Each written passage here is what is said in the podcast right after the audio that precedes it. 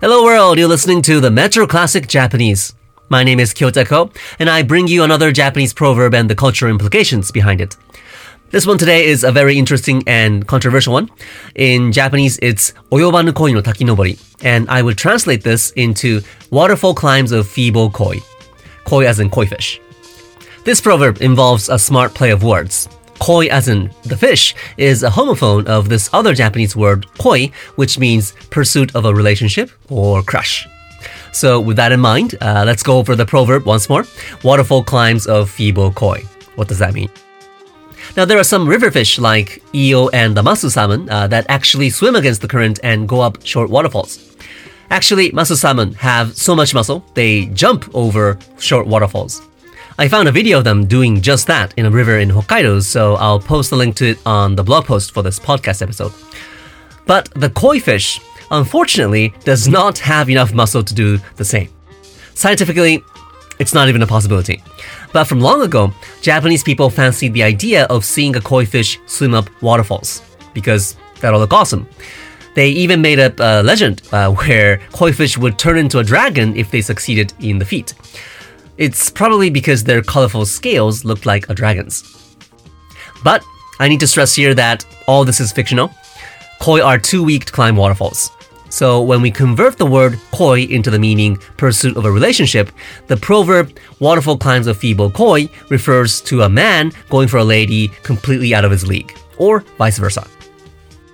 For the longest time in Japan, really until classism officially ended in 1947, which is quite recent in the scope of Japanese history, there was a strict division between classes. The upper classes were royalty and samurai or ex samurai families, which were under 7% of the population, and then there was everyone else. So you can imagine how relationships across classes were not meant to happen. There were a few exceptions where a beautiful girl waiting tables was noticed by a wealthy samurai, got married, and therefore jumped up a class. But that was that was super rare, and it was possible given that the girl was exceptionally, exceptionally beautiful. So this is to sound harsh, but whenever an unexceptional beauty mentioned her ambition of seducing a wealthy samurai, people utter the proverb, "Oh, waterfall climbs of feeble koi."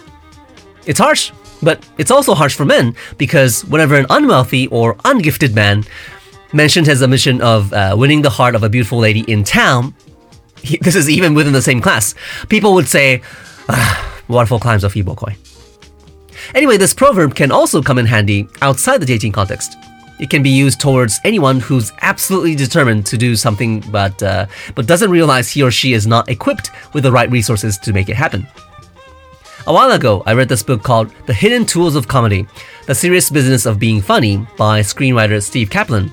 And one of the takeaways was that a comedy setup that's always funny is one where the protagonist is determined to succeed in a mission and tirelessly keeps attempting, but the audience knows he doesn't have the means to accomplish his goal. If you've watched the 90s sitcom Friends, it's usually Joey or Ross who take on this role.